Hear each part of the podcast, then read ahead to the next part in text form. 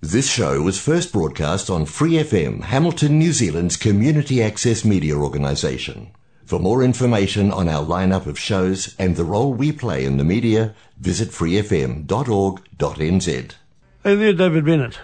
Good morning, Bryan. How are we going? It's good to have you on, and uh, I'm going fairly well for this early hour of the morning on a Monday. But there we go. How's yourself? yeah, no, a bit of an early start. Yeah. How's yourself? All right. Yeah, no, everything is good. Uh, it's good that New Zealand's back into some kind of normality this week. Yes, indeed. Uh, um, people of Auckland will be very happy to be back to work. I'm sure of it. Actually, I've. Uh, this up and down, up and down, up and down has had a very bad effect on a lot of businesses. Yeah, I think that um, that initial cluster, they probably came out of it a bit early Mm. and then um, got scared when they saw what was happening last weekend and thought they had to go back into long lockdown. Yep. And, um, you know, potentially we've gone into too much of a lockdown, but, um, you know, I think that the public, uh, especially in Auckland anyway, um, will be getting a bit uh, fragile around lockdowns from now on. Uh, they'll be imagine. sort of wanting to make sure that everything's done possible before they go into a lockdown. Yes, it's a pity that some people just don't take the responsibility because I think the lockdown was re- re- the result of uh, some people not taking it seriously. Yeah, and it's always going to be human error and human, you know, not just even error, but human Yep. stupidity, you know.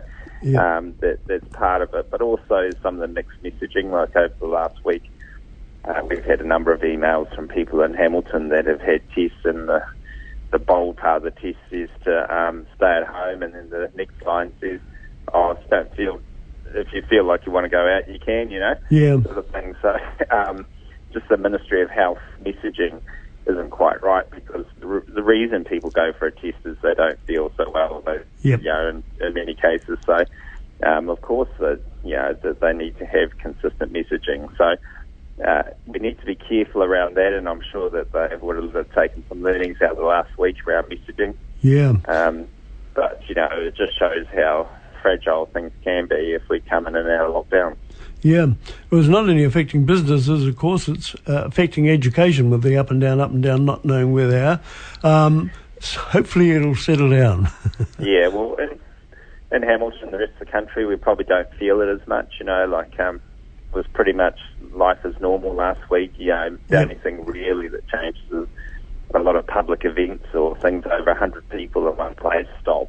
yeah, And, um, you know, that's not the end of the world when that happens. But, um, you know, if you can't go to school or you have to work from home and some people can't work at all from home, um, you know, that does really have a major impact. And so, uh, you know, the rest of the country is sort of tootling along, not Mm. knowing much about it and not really um, thinking about it as much. But Auckland definitely shut down is, um, is a big problem for them.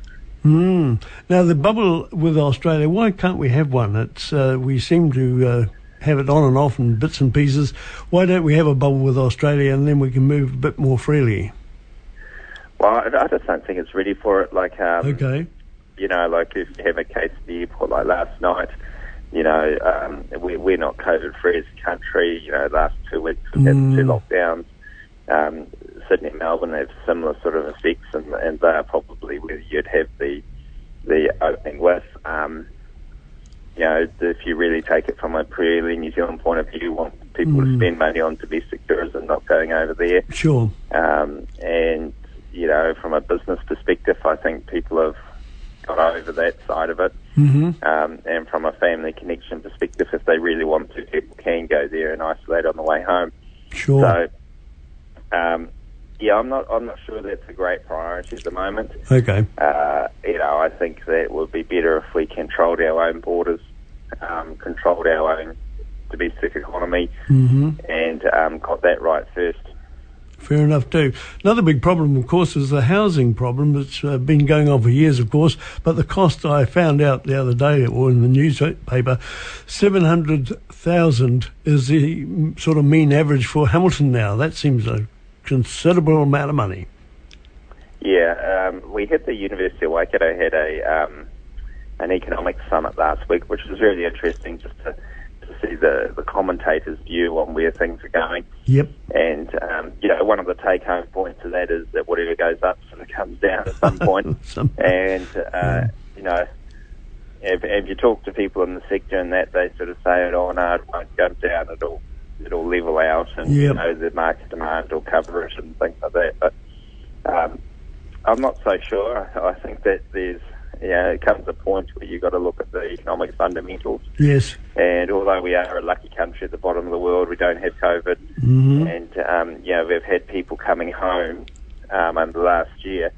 You know, our, our economic fundamentals aren't great. Right. Um, when you compare them, say, Australia and, and America and, and Britain and that.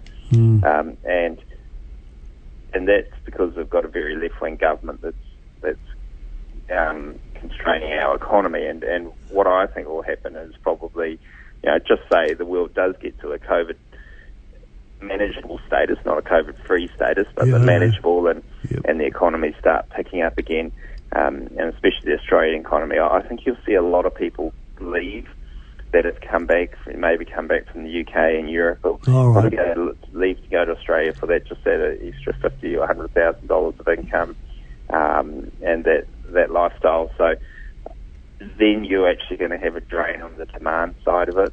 Yep. People that have the cash to actually go out there and spend that kind of money Yep. and um, and with a constrained economy here, which is very much a benefit, you know, government orientated economy that this this government's involved in, uh, you know, you're not going to have the, the economic growth that in the real industries that enable people to um, to earn the incomes to pay for those houses. So.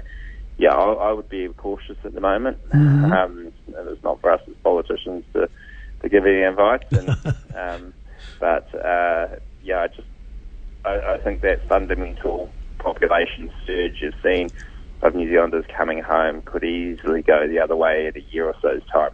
Fair enough too. Now, is Parliament sitting this week? Yes, it is. Yes. So, um, What's among Uh, some of the main things like you come up? um, well, it'll be COVID related because Yes. of the shutdown and the effect that's had. Um, whether the tracing systems are there, whether the testing systems are there, um, yeah, and whether the right judgments have been made by um, uh, the ministers. Yep. That, that'll be up for scrutiny this week. So keep everybody on their toes anyway, and um, that. So uh, you're going down there tomorrow, and uh, hope you everything goes well. Anything else you'd like to touch on, David? While I've got you. Well, I think the um, you know the resilience of the Waikato economy. You know, you see dairy prices been good over the last week, and Yep. you know there's good news there. And um, you know, a lot of the time we forget about how strong a base that is for our our economy.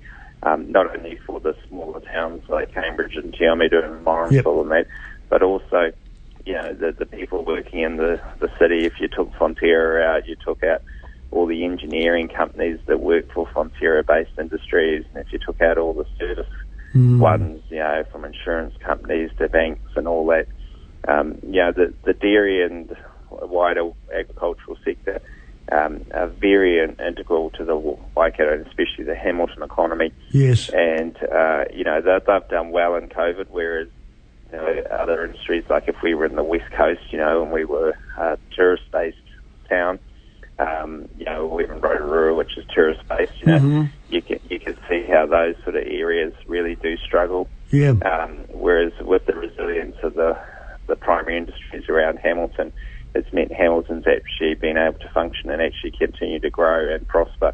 Mm. And often we forget about that and and think that um, that's not the case. Uh, when I think if you look back over the last year and especially last week, um, the resilience of that farming sector has meant that the city hasn't felt the impacts of any decline that you would in, say, uh, a city that's based around tourism um, or services as such. So, uh, you know, I think Waikato and Hamilton people need to be very thankful for Mm. the, the region we live in and the products we produce.